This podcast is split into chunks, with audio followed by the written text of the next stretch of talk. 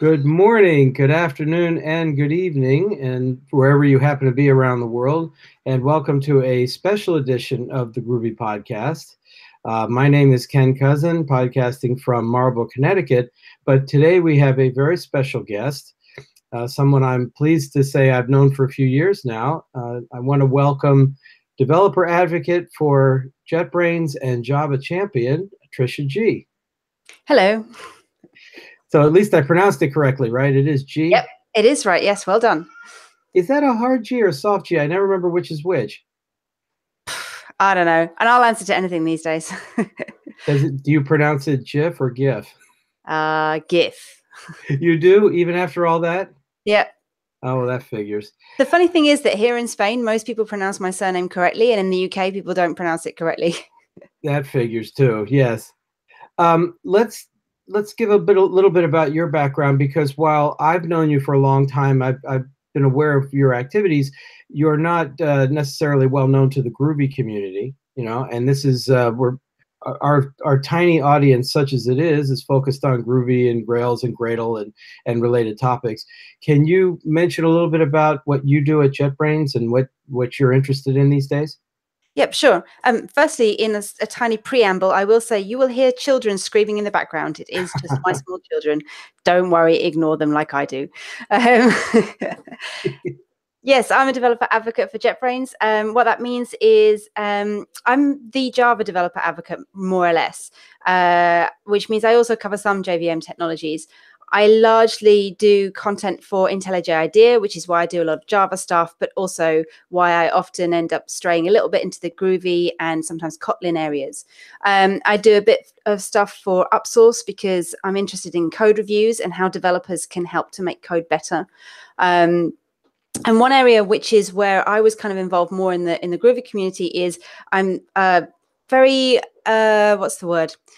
I'm going to use the word passionate about testing and making sure that testing is done properly. Um, and that involves both tooling like IntelliJ IDEA, uh, language and framework support, and the interaction with real human beings and with people, uh, which is where the, it kind of overlaps with things like um, my interest in code review and that sort of thing. Now, as I recall, you um, prior to your work at, at JetBrains, you spent a lot of time working with the MongoDB product. Is that right? That's right. I worked for MongoDB for a couple of years. Uh, one of the things we were doing there is um, overhauling the Java driver um, that is the interface between you, the, the Java developer, or JVM language developer, and MongoDB itself. And one of the things we were doing as part of that overhaul was massively improving the the test coverage of that uh, of that product because obviously it's really important when you're releasing a third party library to other people who are going to use your code that it's well tested and it does what what you think it's going to do I think that's where I first encountered you. I, as I recall, you were giving a talk at Java One, and you used some examples from the. I mean, can I call it a JDBC driver for MongoDB? It's not JDBC because MongoDB is not a relational database. But right. yeah, it's uh, we just call it the Java driver. Of course, yeah, that makes perfect sense. Uh, that's right. So you were presenting there, and you've also spoken on uh, a variety of topics. Do you? Uh, let's see. Well, um, what brought you to JetBrains, by the way? What uh, attracted you to that particular position? So I was before MongoDB. I was working for LMAX, a financial exchange in London, and uh, obviously I've had a bunch of other jobs before then. I've been developing in Java for about 20 years. Um, but LMAX was kind of um, where we kind of did stuff properly. We did a lot of um, agile agile practices. We did pair programming. We did unit testing, acceptance testing, system testing. Um, we did continuous delivery. We did all this really great stuff. Um, but the main thing that I really took away from it is um, good coding practice, but also um, this is via pairing. So via pairing, I learned how to code better, but also how to use my tools better, which included IntelliJ IDEA. And that's kind of how I ended up in a long-winded way ending up working at JetBrains. What I really liked about the pair programming thing, what I really liked about Agile, what I liked about the automated stuff, all of that stuff, and the way we worked at LMAX was um, it was technically good, but it was more about the collaboration, about the people, about sharing, and about learning. And that's why we wrote good code because we were good at communicating that stuff with each other, which meant I ended up moving more towards a sort of advocacy type role, which is kind of about communicating and teaching. Um, and so that's how I ended up at MongoDB because a Java advocate role opened up there. Mm. Um, but I found that what was really most interesting to me, or the the thing that um, well, there's a few things. One, I'm really very firmly uh, grounded in the the JVM world, and getting sucked into the databases world was not really so much my thing. Hmm. Um, and two, because I was doing a lot of live demos of how to code, how to write tests, how to write um, Java code and uh, Groovy code to talk to the Java, uh, the MongoDB database. Um, I was doing a lot of a lot of live demos inside IntelliJ IDEA, and at the end of the day, JetBrains said to me, "Do you want to come and do that for us?" And I was like, "It does seem sensible because that is kind of." that's kind of what I do. I do teaching developers how to use their tools better, and IntelliJ IDEA is my favorite one of those tools. Well, it sounds like your timing was very good. I mean, the most recent statistics I've seen have suggested that uh, IntelliJ IDEA has really taken over as the primary IDE of choice within the Java space. Yeah, definitely. When I first started doing conferences uh, around about 2011, I'd say a lot of the a lot of the conference talks were sort of 50-50 Eclipse IntelliJ IDEA. I'd say the audience was probably majority Eclipse. Um, now conference talks are almost always presented in IntelliJ IDEA. I think in terms of uh, developers, the the surveys I've looked at suggest the market share for IntelliJ is is about just over 50%, maybe 52%. Um, Net, uh, Eclipse takes a big chunk of what's left, and then NetBeans takes maybe 10 to 20% of, of the share. Yeah, NetBeans is a small but very vocal community. They don't like being overlooked, but uh... right. they are important, and and NetBeans is an important uh, product as well because they provide functionality that some of the other IDEs don't. You know, they've got they've got great interaction interfaces for working with JavaFX, for example. Oh, okay. I was not aware of that. I, I still haven't done much with JavaFX. In fact, I think that was one of the first presentations. Actually, that wasn't a presentation you did. That was an online uh, webinar. I think you did was way back with the conversion to Java 8. Uh, so this was several years ago. You did a demo where you put a JavaFX GUI on top of some streaming code and everything like that. Uh, you recall that that presentation? Yep, um, I still use a lot of that code now. I what I was asked by the MongoDB guys, the the other developers who weren't Java people, what UI do you use if you're coding in Java? And uh, of course, the answer is is not Java. right. you know, you're going to do HTML and JavaScript or something like that.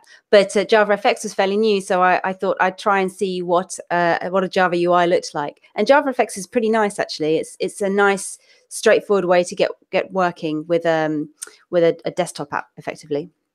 Well, in the Groovy community, when we want to do desktop related things, one of the big products that we have available, the open source product is is Griffon. I don't know if you're aware of that at all. Yeah, vaguely. And I know it supports JavaFX and GroovyFX as well. Um, but again, that's um, Andres Almiray would be the expert there. He he would uh, discuss details on that stuff. I I still, I'm afraid, have been using Swing Builder, you know, uh, to do everything there. Well, IntelliJ is built with Swing, a lot of it. So is it? I wondered about that. You know, I I don't know the uh, the stuff under the hood on that. I don't know lots of it, but I do know there's a there's there's a bunch of Swing there. Now, in terms of the Groovy community, one, there are a couple of drivers that drive the Groovy community toward IntelliJ.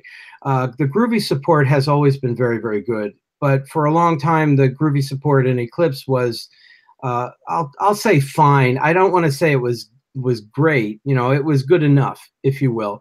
Uh, but after the what I like to refer to as the pivotal divorce, you know, after Pivotal decided to go a different way, then the Groovy and Grails tool suite product basically collapsed after that. And there was no Grails support in uh, Eclipse anymore, and there still isn't.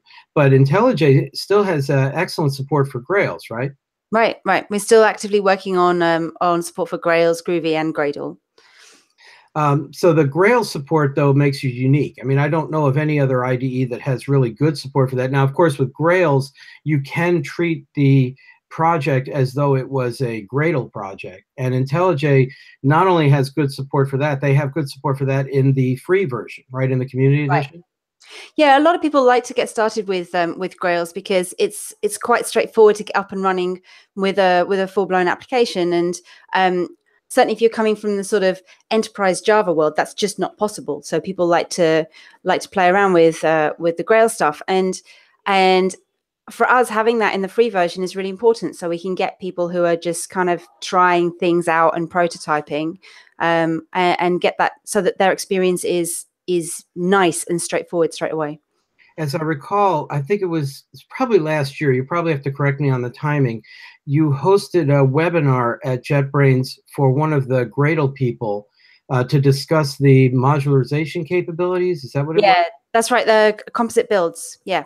Right, composite builds, which I I still don't really use a lot, but that's just uh, you know anecdotal evidence. That's just my own experience. I haven't uh, had that many opportunities. For those people who don't recall, uh, Gradle has always had multi-project build support. It's always been excellent for that.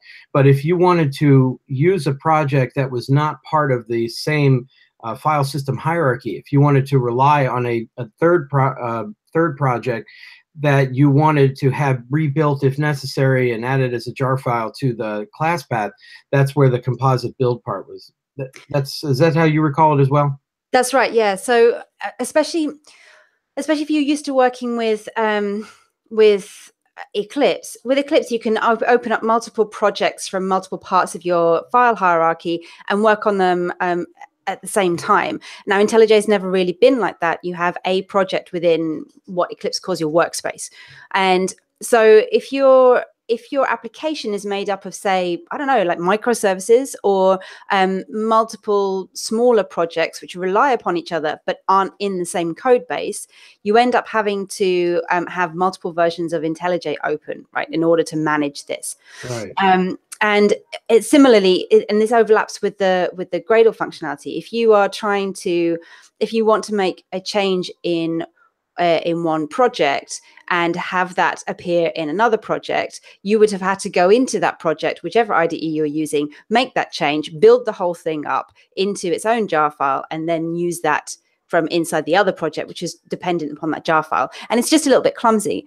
With um, with Gradle composite builds, we um, we support them in IntelliJ by also being able to say, look, here is the here's the source code for that other module, which might live somewhere else. So you can go away and you can edit the the source code for some module that you're dependent on a project that you're dependent on that isn't part of the project you're working on and use the composite build functionality to just build it all in one go um, so there's no like moving around between different code bases there's no opening different windows and building things in, in different stages yeah that and that was the first time i'd seen that sort of functionality supported in an ide at all you know because that you are as i say talking about completely separate projects and intellij has uh, has always been separate windows. I mean, it's part of the learning curve of, of learning IntelliJ if you're coming from the Eclipse background. Right, and I would say for a lot of Eclipse users, uh, and probably me as well, when I first started, when I first came over from Eclipse, I was like, well, why would you want to limit yourself to just one project, one file hierarchy? But um, but actually, it's kind of it's kind of good because it it's well obviously i'm going to say it's good because i work for IntelliJ but um, you know it does force you to separate things out properly and it does it means you don't end up accidentally introducing dependencies that you didn't really mean to to introduce. It forces a clear separation of concerns. Um, with the gradle composite builds you can get that clear separation of concerns but also be able to make edits between those different projects in a more seamless way Yes, I wind up when I do demos having multiple windows open, which always, at first, always felt funny because it felt like you were starting up completely separate um, editions, you know, completely separate instances, I suppose I should say, of the mm-hmm. IDE. But in practice, uh, the memory doesn't work like that. It really, that's a normal way of operating with IntelliJ, right? Right, exactly. IntelliJ is going to expect that you have multiple windows open. It's not multiple instances of IntelliJ, it's just mm-hmm. multiple windows open. Um, yeah, it's was- also, uh, I have found that I was playing with Java 9 last year, and that's obviously got modularization built in as well.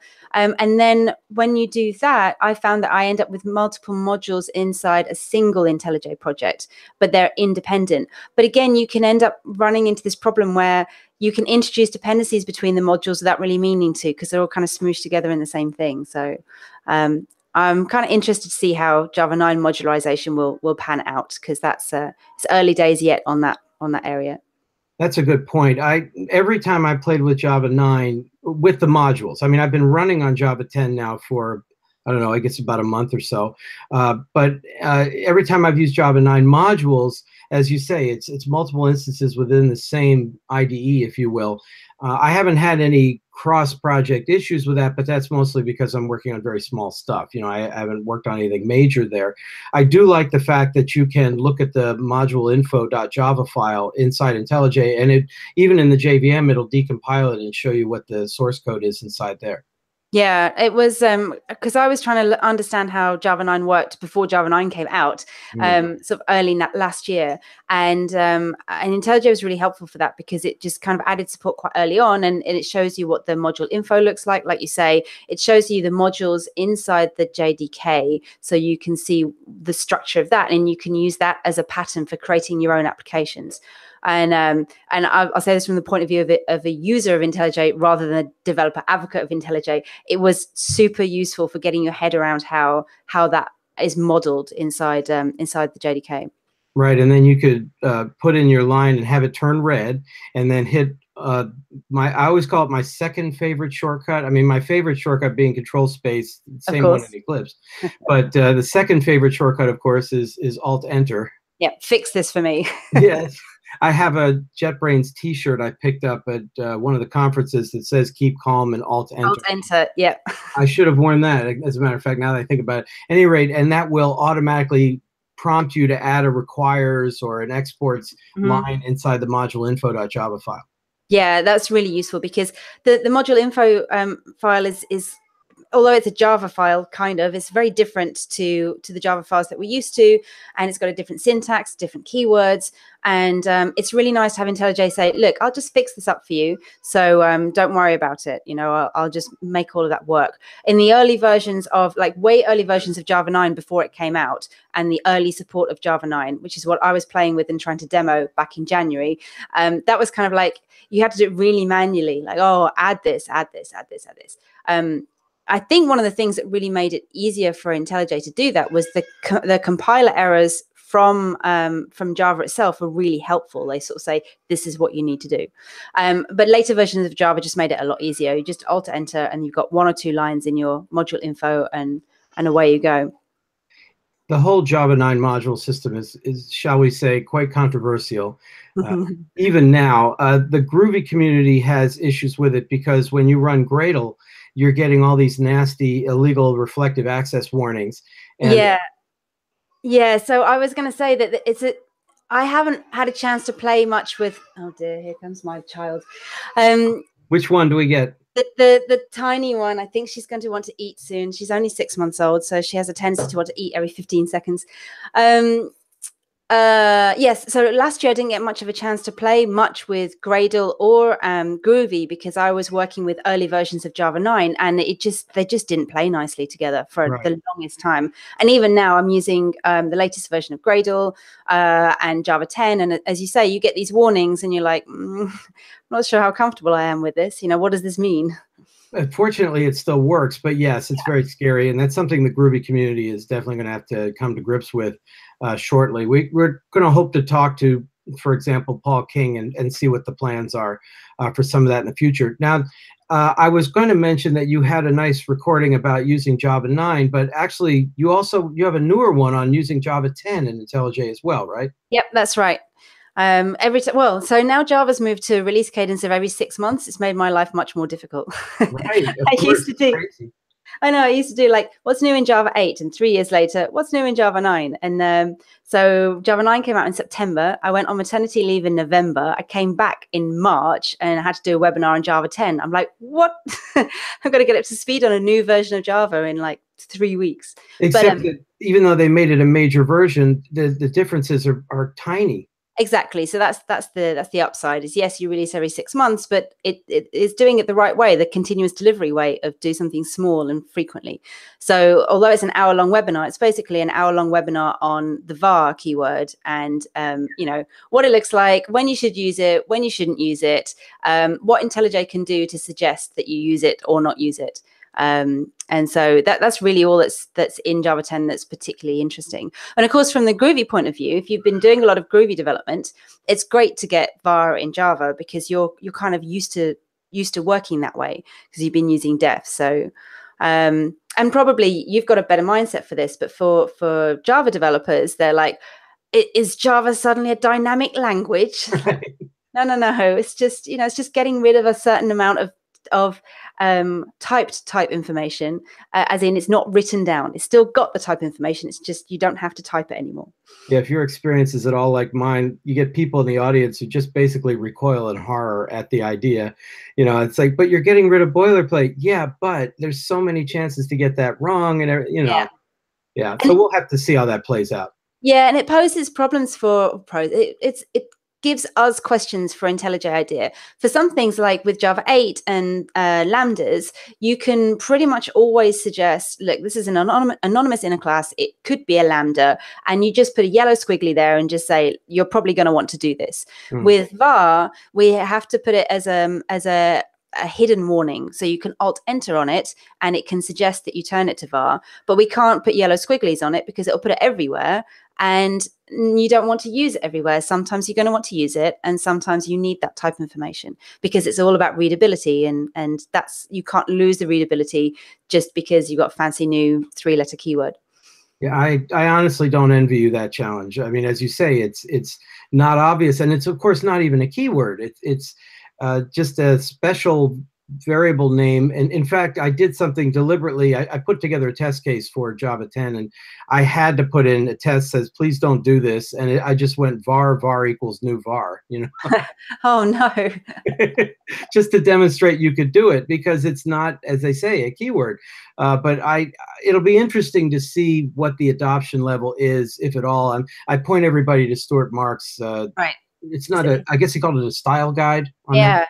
It's an excellent style guide actually because yeah. it is kind of like why don't you just use your brain, think about what's happening here, and um, it's got some not hard and fast rules, but some very strong guidelines which can help you think about it. I think a lot of Java developers who've been doing it for a long time will probably say, I, I don't need this. I don't need to remove the boilerplate. It's not important. Right. But I think that as the world becomes more and more polyglot, I think developers from other languages are going to be like, why do I need to type array list on both sides of the equal sign? It's just not important to me my own experience has been that the place that jumps out at me as a place to use it is inside the for loop because you get that giant type, especially if it's got generics involved. Right. you already know what's come what you're iterating over. So using the variable name of the var uh, tends to be pretty simple. Yeah, I think it's that's true, and also for any sort of throwaway variables, temporary stuff, mm. um, I, I did find it really useful in tests because um, in tests you do a lot of setup. Even if it's a nice small test, you might have six or seven lines of setup with some mocks and with you know some uh, some variables you're going to inject into here and there, and um, and you don't really care often, especially if it's a mocked type. You're like, I don't really care what this type is. I'm just going to put it in there and um, and just let it go. And so for testing, I found it really helpful. Now, of course, just to be clear to those people who are not aware of it, it's still statically typed. I mean, we're, we're not changing the nature of Java. In Groovy, we have def, but def allows you to invoke methods on variables that potentially don't even exist because the type is actually assigned at runtime.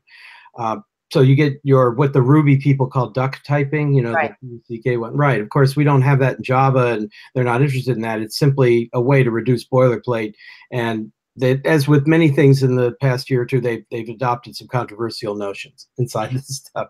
Yeah, it's basically the the the diamond operator, but on the other side of the equals sign. If you use it with the diamond operator, you end up in trouble because you end right. up with objects.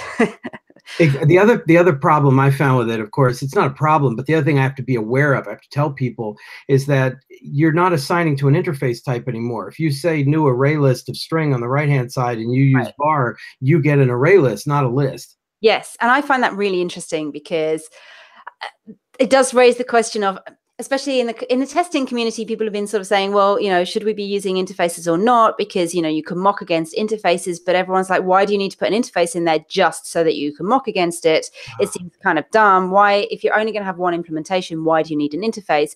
And now with the introduction of var there's that just raises that question again like what what's the point of some of these interfaces? And yet on the other hand interfaces are becoming super powered in java because obviously you're going to use um, uh, the single abstract type for lambda expressions. You've got default methods. You've got static methods uh, on interfaces. You now have private methods on interfaces. Basically, interfaces can now have everything except fields, pretty much. Right, which really blurs the distinction between interfaces and abstract classes, but that that's a whole different discussion. Um, it's just you know now you're taking something that was I'd, I'd even say stable is not a strong enough word. Maybe stagnant might have been a good word. You know, the Java language for many, many years, and it was turning into what people referred to as the COBOL of the 21st century. And now it's moving again. And we keep introducing all these changes, and now there'll be changes on a six month basis. And uh, it's probably quite a challenge for you all to keep up. Yeah, it's uh, it's definitely interesting. Um, uh, yes, especially from a from a presentation talks point of view, because I don't really want to be doing two talks a year, one on Java 10 and one on Java 11. It's just right. It's just a lot of it's a lot of getting up to speed on this sort of thing. But yeah. on the other hand, they are like Java 11. I'm not sure at the moment. Java 11 doesn't seem to have any enormous features in it, so um, you just have to. It's in some ways it's quite good for us as developers just to keep our our um, our knowledge kind of ticking over rather than every three years getting like this big bang this is lambda expressions. What's functional programming? What am i doing? What are, what are these things? And having to like relearn everything it's just yeah have var have a think about var you know? You know you would think that it's like java 9 and java 10 could have been point variations on 8 really. Right. Uh, especially 10 10's really very minor. And they are because um, oracle's only offering the long-term support on 8 and 11 Right. So nine and ten are not really real versions of Java, which a lot of people aren't really aware of. Mm, yeah, oh yeah, I see that every time, and and we're also not quite sure how this long-term support issue is going to work out, especially if you don't go with a commercial edition. If you stick with the OpenJDK project, and uh, I don't think we're gonna know until uh, until it comes out because you know they had a whole team of developer advocates at Oracle and they laid them all off yes it's it's yes and to be honest even if they still had the developer advocates i don't know that they would have been able to talk about that anyway because it's all on the commercial side of oracle. Ah very so, good. Now let's um let's talk for a moment back about the the groovy related support. Now now of course you know we're in a visual medium here we're not in a visual medium i should say although it's good to be able to see you on the youtube podcast. A lot of people are just listening um, so we really can't talk about specifics easily, but what's the feeling about Groovy around JetBrains? I mean, is it is it actively supported? Is it something that that they believe they has a long future? Uh, how do they how do they invest in Groovy related technologies at IntelliJ? So or JetBrains, I should say. It's JetBrains, uh, uh, I'm pausing not because of the groovy question. I'm pausing because JetBrains is one of these organizations with a very flat um, hierarchy, as mm. in it doesn't really have one.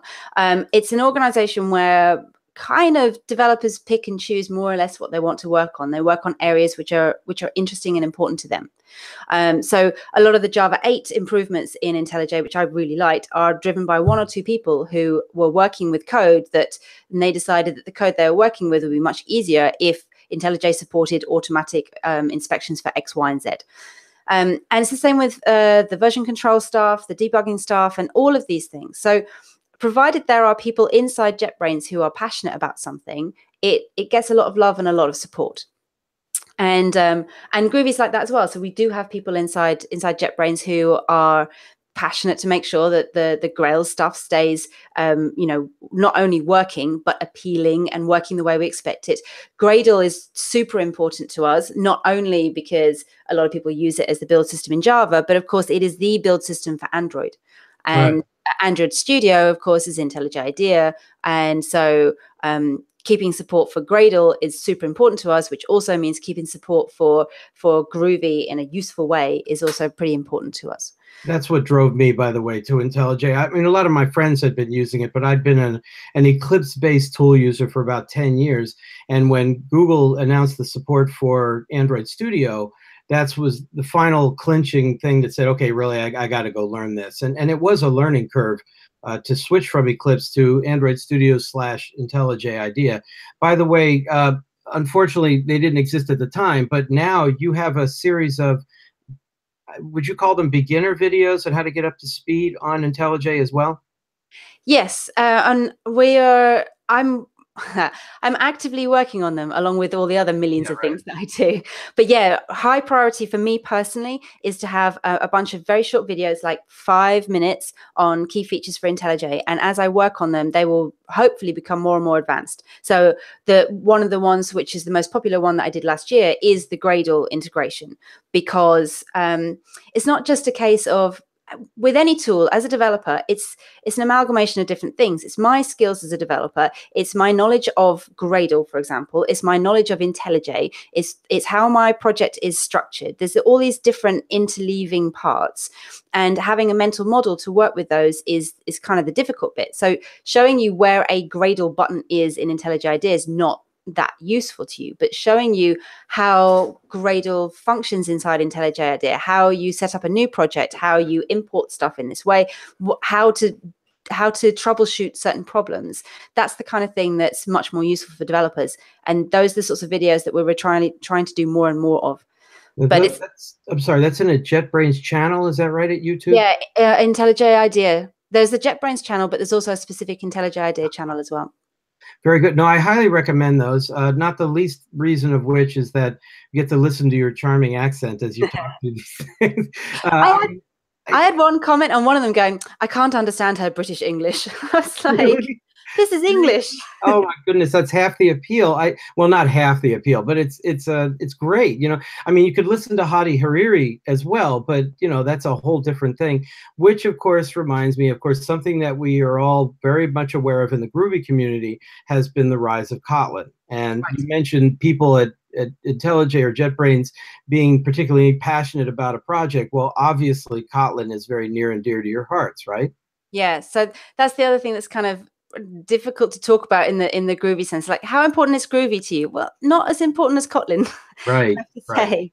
But that's not to say Kotlin is so important that we don't care about Groovy, um, because we do, because it's really important. Uh, Like I said, Groovy itself and the integration with Gradle.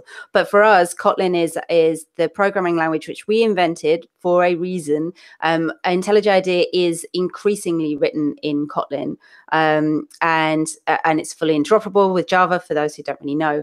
And it has a syntax which looks not dissimilar to some of the stuff that you'll see in Groovy. I, I like, I love Groovy as a language because it's pretty. It sounds like a, a silly thing to say, but it's very readable. There's a, there's not very much clutter. It's Right. just it's quite pretty. And Kotlin has um, some of those features as well. There's, there's it's decluttered. Um, it's uh, the support for lambdas is similar to the way that Groovy works, um, and it's just a bit more pleasant to work with. But it is a statically typed language, um, and it's basically it's kind of syntactic sugar for Java, and then some. Right, and of course, uh, I, what always gets me, of course, is when I see these. Hey, there's here's your top ten reasons to move to Kotlin, and nine or all ten of them are things I've been using in Groovy for years. You know. Yeah. But I that said, I'm sorry. Go ahead. Sorry, I was I was going to say I I'm really torn because I really like Groovy. I think it's a nice language, but the dynamicness of it trips me up again and again because I've been doing 20 years of Java, and every now and again Groovy will just say, "Yeah, you can do that," and then it'll say, "But no, you can't do that." And and and Kotlin doesn't suffer from that, so I think Kotlin is more appealing for people who have been doing Java for a long time. Well, it's a, obviously going to be a long debate, and we're going to see how that plays out. I will mention, of course, uh, this week is Google I/O, and if you look at the Android community, I mean, I'm getting the sense now. I mean, I thought last year it looked like half of all new Android projects were going to be Kotlin. Now I'm beginning to think that's a dramatic underestimate. Yeah, well, I put together this newsletter every month called um, Java Annotated Monthly, and um, one of the sections that, that I inherited was an Android section, um, because obviously that's that's a Java. Usually, it's all, all about Java stuff. It's very specific for Android. Increasingly over time, this became the Kotlin section of Annotated Monthly Hmm. because a lot of the best practices, a lot of the oh my god, my code is just so much cleaner, was all around uh, around Kotlin, um, and I just it, I actually got rid of that section from Java Annotated because I'm like, I feel a bit like I'm just pushing our programming language because all the stuff I read about from Android these days is all Kotlin. Absolutely, uh, but that gives us a good segue uh, because, as as you mentioned, uh, with the exception of the time that you were on maternity leave, right? Uh, you run the you put together the Java Annotated Monthly, which is a combination of newsletter kind of blog post at uh, at IntelliJ or JetBrains, That's right. Yeah. and I, I got to mention uh, now. All right, when we were initially going to talk, I deliberately tried to avoid the idea of saying, "Oh, let's talk to a woman about IT, you know, women in IT issues," because every woman I know in IT is thoroughly sick of being asked about women in IT issues. You know, they'd much rather talk about IT, which is what they were interested in the first place. And I would have avoided all that, except for the fact that in your most recent edition of the Java Annotated Monthly, as well as your own personal blog, you put together a very good set of links and and piece of information on how to increase diversity within conferences. Do you, you want to say anything about that? Um, I'm going to try and keep it short.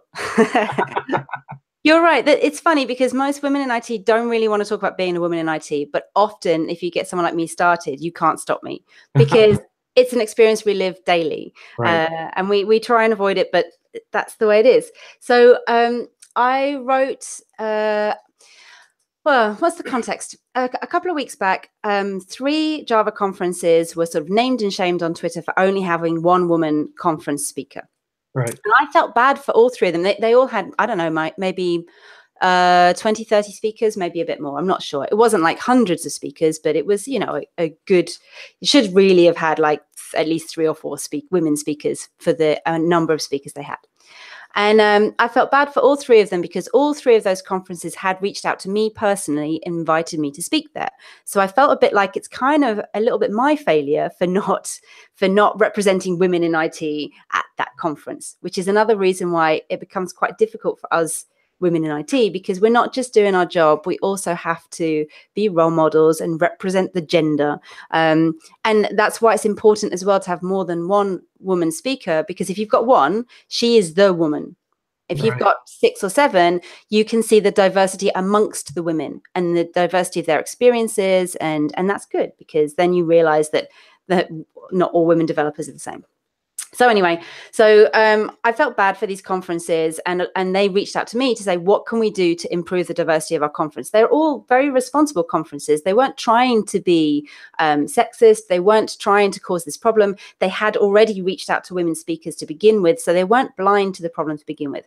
So i wrote this enormous blog post about um, about what conferences can do to attract women speakers because it's it's not a simple problem. If it were a simple problem to fix we wouldn't be seeing it again and again. And then, of course, off the back of that, I got involved in lots of conversations on Twitter about all of this sort of thing. And um, so I ended up throwing together or coming across or recompiling a lot of the resources I've used in the past um, to justify why diversity is good, to suggest things that we can do to improve diversity, um, some panels presenting different points of view. I particularly like it when you see women speakers saying different things to what I say, because what I say does not represent all women developers. And so I put them all together and I shoved it in annotated monthly. And I was like, this is what I do sometimes. I quite often I try and keep it to sort of Java and frameworks and technology, but every now and again I get a bee in my bonnet about something that developers should care about that isn't technology. So I was like, look, here, have diversity stuff. Go away, read it, and think about it because it's important. Well, I think that was a very useful service. I definitely appreciate that you put together the both the blog post and the links because now if nothing else i can always point people to that you know so that's very useful. It's just the timing was interesting uh, when all that came up. Uh, we in the groovy community struggle with this a lot. I i don't know why we have so few women in the community. I don't know what drove that, if it's coincidence, if there are actual structure structural problems involved. The Groovy community as a whole, I find to be very friendly and welcoming. But you know, I'm a middle-aged white male. This things could be problematic all around me, and I'd never know. You know, uh, so I mean, we do have uh, probably the most vocal voice in the Groovy community among women is Jenn Strater, who I believe is running a Berlin Groovy users group as well, and and she speaks at uh, GR8Conf and many of the other conferences. She also was part of the team that set up the, the GR8Ladies group out in Minneapolis, which I don't think has survived her leaving. Actually, unfortunately, I've met several women in the community, but they don't tend to be terribly vocal. And to be honest, I I can't blame them. I mean, you don't want to often attract the sorts of trolls that that are publicly you know a, a, woman with a with an opinion in public will get you know yeah have you any had any problems with that or anything you you're willing to mention Well, well, firstly, I want to talk about the the Groovy community. So I, hmm. I I've spoken at a couple of Groovy conferences, and I really liked them. I thought they were super friendly, really like. It can be quite difficult to get talking to new people at a conference, even if you're a, speaker who goes to new conferences all the time. I didn't find that problem with the Groovy ones. Um, I found that they welcomed me into the community, even though I'm not really a Groovy person. You know, I, mm. I've written some Spock tests, I like it, but I'm not really a Groovy person. I found the Groovy community really very friendly and helpful. Plus, also because you're, I think of um, the Groovy community space as being quite broad because uh, Groovy is a scripting language, so it appeals to certain types of people. It's uh, used for the build uh, for build tools like Gradle, so it appeals to a different set of people. Grails is a different community again, so you actually have quite a broad community um, with quite broad interests, and that's that can be that's very good and it's very appealing for people who are who who come from underrepresented backgrounds. Mm. They might be working in a slightly different niche, like testing or like front end development, for example. Um, so I don't think there's a problem with it from my experience, and that is a very limited experience. I haven't seen a problem with the Groovy community in particular. Um, it probably is a sample size thing. You you right. just you're just not that big a community and, and you are big but you're not given the, how few women there are in technology overall you just don't have the numbers. If the Java community, which is the probably the largest developer community in terms of numbers of people using the language, mm. um, if a Java conference can only get one woman developer at a major international conference to speak, then what hope does a smaller language have, really? I'm I'm glad to hear that, and I'm disappointed to hear that. I mean, I'm glad that there's nothing in your experience that's a, a barrier, and and that again, it's consistent with my experience, but I don't want to generalize from that. Uh, but I I am disappointed because, as you say, the the community is so small, and the number of women in IT in general is so small that it's a problem. Uh, however, speaking about your experience, you're headed to um, what's the one in? You're going to London this week, right? At Devoxx UK, yeah. Devoxx UK. What are you speaking about there?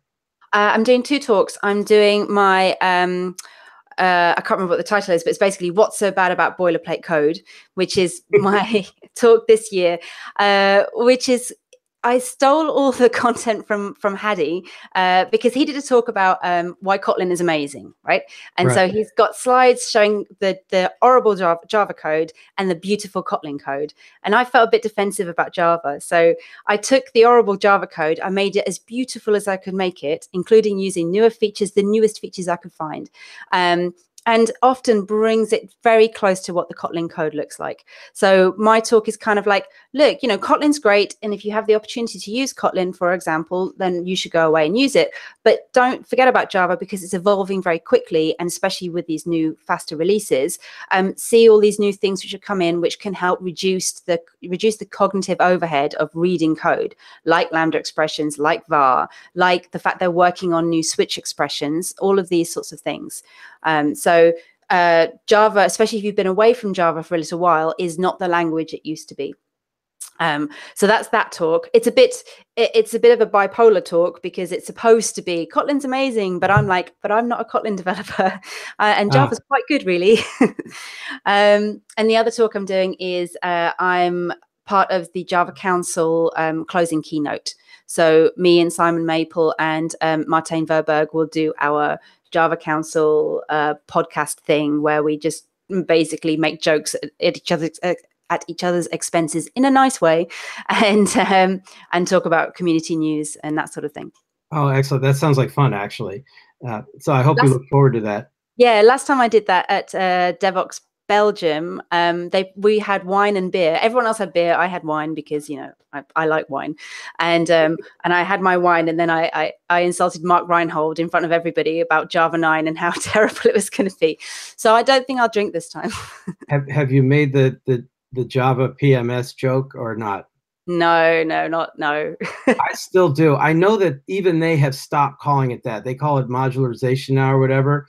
But I still I use that as a symptom of the fact that I mean that there couldn't possibly be any women on the team because somebody would have noticed this. Yeah. You know, I mean it jumped right out at me, but that's you know that was luck, I suppose. But I, I just still can't believe that they they went with this abbreviation for the platform module system without thinking, you know, or as I say, were some women on the team making an ironic statement. You know, I have no, no idea there. I don't know, but I think you're right. This is this is where a lot of these little things come in. Um, just to hijack your conversation, a Mm. lot of these little things come in because we don't have um, diversity of opinion in in groups, and it's not just women, of course. It's people from other ethnic backgrounds. It's people from different languages.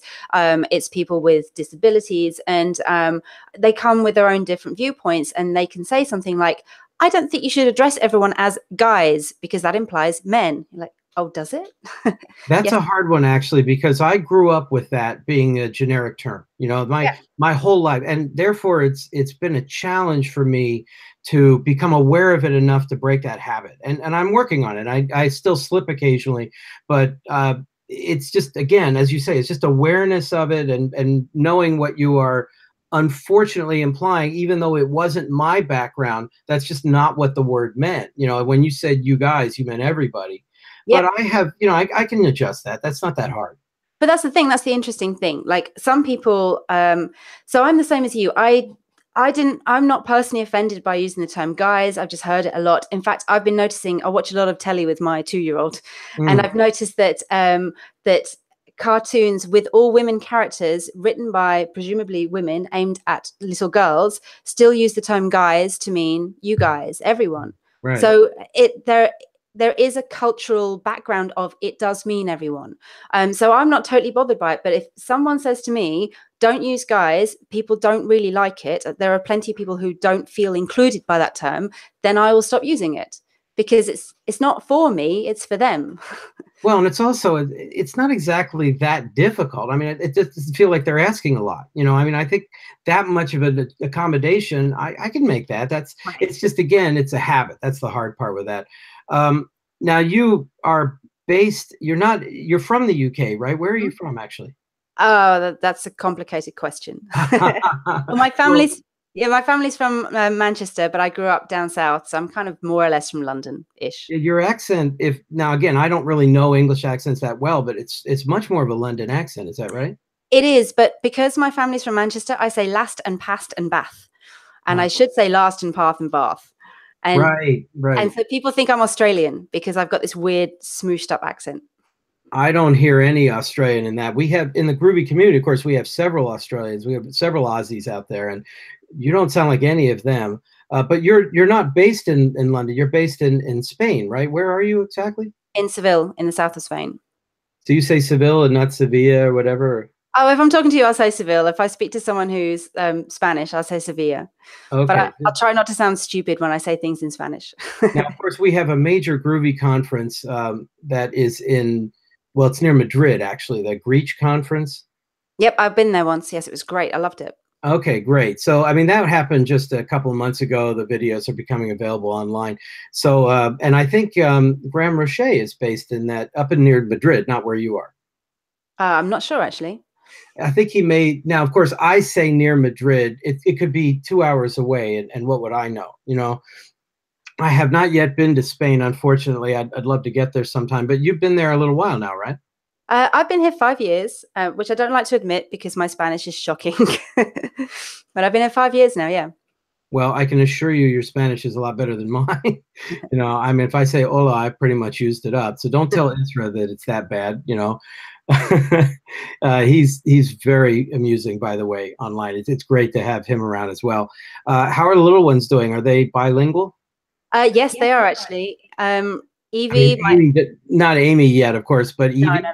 Evie's two and a half now, and she, um, in the last few weeks, so she she picks up words in both for a while. And bilingual children generally, they they, I'm told, they speak a bit later than children who only have one language to focus on, and that makes sense. So we Hmm. didn't really expect her to start speaking that quickly.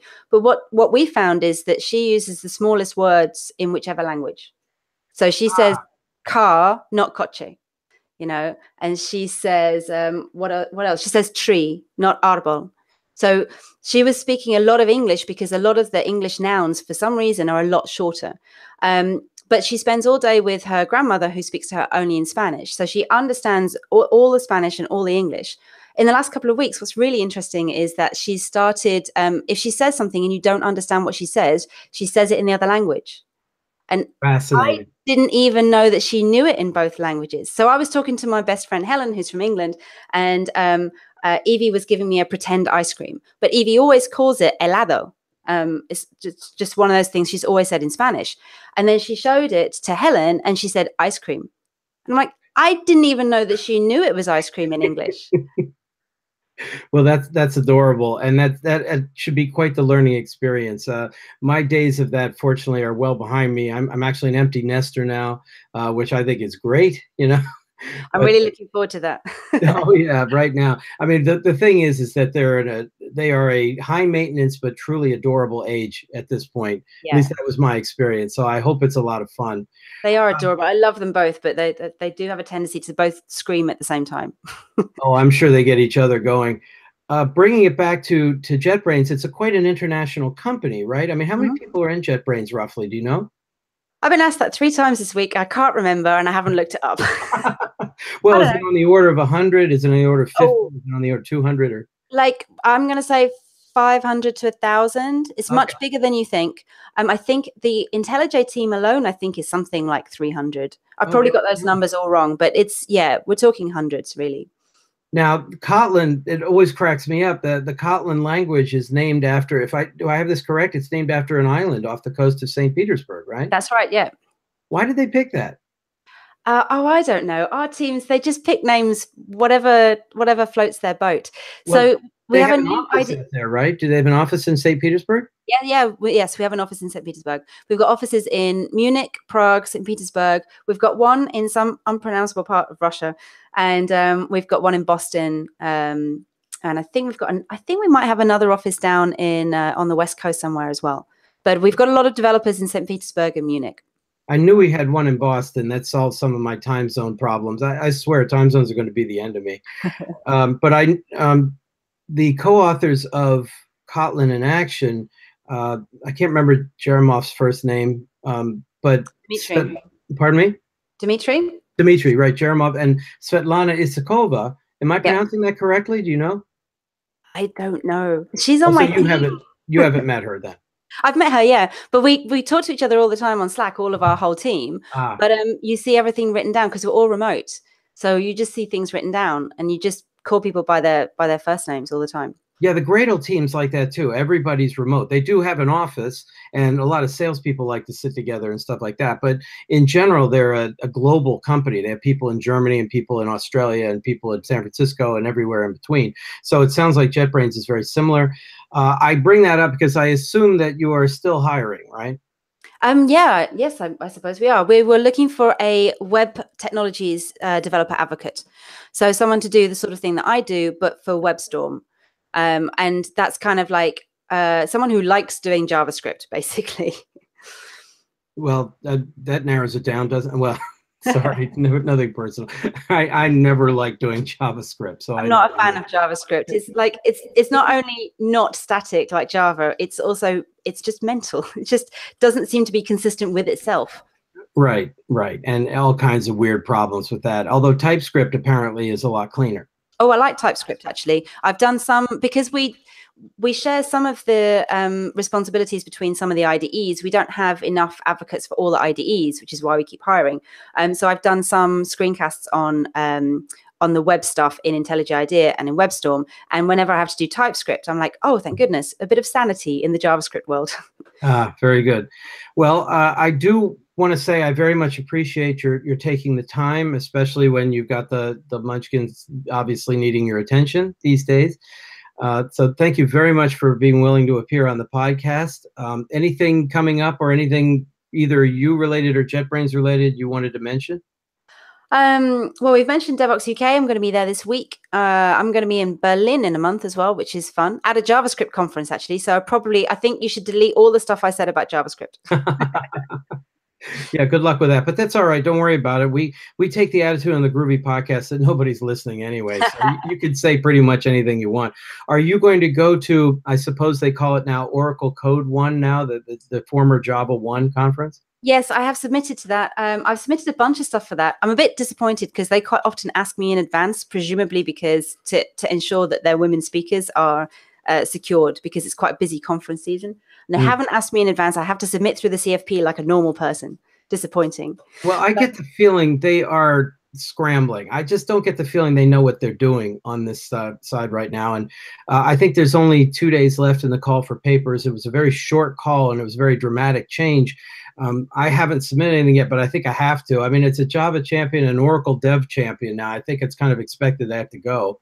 Yeah, but then you could just go as a Java champion. You don't have to speak. You could just enjoy it. I wouldn't feel right going to a conference where I didn't have something to contribute. You know, I just it would feel funny there. So I don't know. I'll see if I could put something. You know, and it, see if there's a chance I can get something Groovy related at the Java conference because they they do sometimes accept that stuff. Well, so that, that's the thing I think about the Oracle Code One. I know that there's been a bit of grumbling amongst sort of the Java old school about removing Java One, but the Java old school's been whining about Java 1 not being Java 1 for the last few years anyway. It's not in Moscone, it's not the way it used to be, the right mm-hmm. people aren't here. Ever since Oracle took over, blah, blah, blah. And I I I understand that, but I wasn't there beforehand, so I don't know what it's like. Um, and I think that Oracle Code 1, I'm always willing to give Oracle the benefit of the doubt. Um, I think it more accurately reflects um, real developers. They're polyglot programmers. They're not just interested in a single programming language. And it's not even just about different JVM languages. It's also about technologies like Docker or um, or uh, frameworks or or even physical infrastructure. So being Oracle Code One lets them be much more open to having talks on at least Groovy, if not, um, you know, wider wider ranging stuff. I don't know. I heard, I kind of lost you there when you said you give Oracle the benefit of the doubt. That's kind of hard for me there. But uh, I mean, again, I shouldn't say these things as as a dev advocate or whatever. But uh, I understand, and we'll see how that plays out. I, I try not to worry about these big things I have no influence over. Mm. So I mean, it is what it is, and and we'll see how it how it plays out this year. I'll be honest, from a JetBrains point of view, it probably works better for us because mm. before, you know, we could go there and we could sell IntelliJ and we could sell UpSource. But now we can say we have IDEs for all these different languages. We've got all these team tools. We've got all these other things that you never hear of because we're usually at Java 1 talking to you about our Java tools. So for us, I'm very positive about it because from a JetBrains point of view, it's actually it's good for us, I think and I will mention to anybody listening, you know, both of those people, you know, if you do get an opportunity to listen to Trisha speak, please be sure to do it. But if you're going to do it, be sure to get there early. Uh, she tends to fill the room. You know, it tends to be very crowded and very enthusiastic. And if you don't get a chance to hear her speak directly, then again, there are all these videos that are, it's a growing population as well as uh, conference videos as well. Um, if you ever get a chance to work on uh, a book or something larger like that, of course, please let us know. We'll be sure to pass that on uh, on the conference. So uh, just once again, I'll just say thank you very much for taking the time uh, to talk to us. And uh, I do wish you the best in all the stuff you're doing as well. Thank you very much. It was a pleasure to talk to you. Okay, take care. Yes.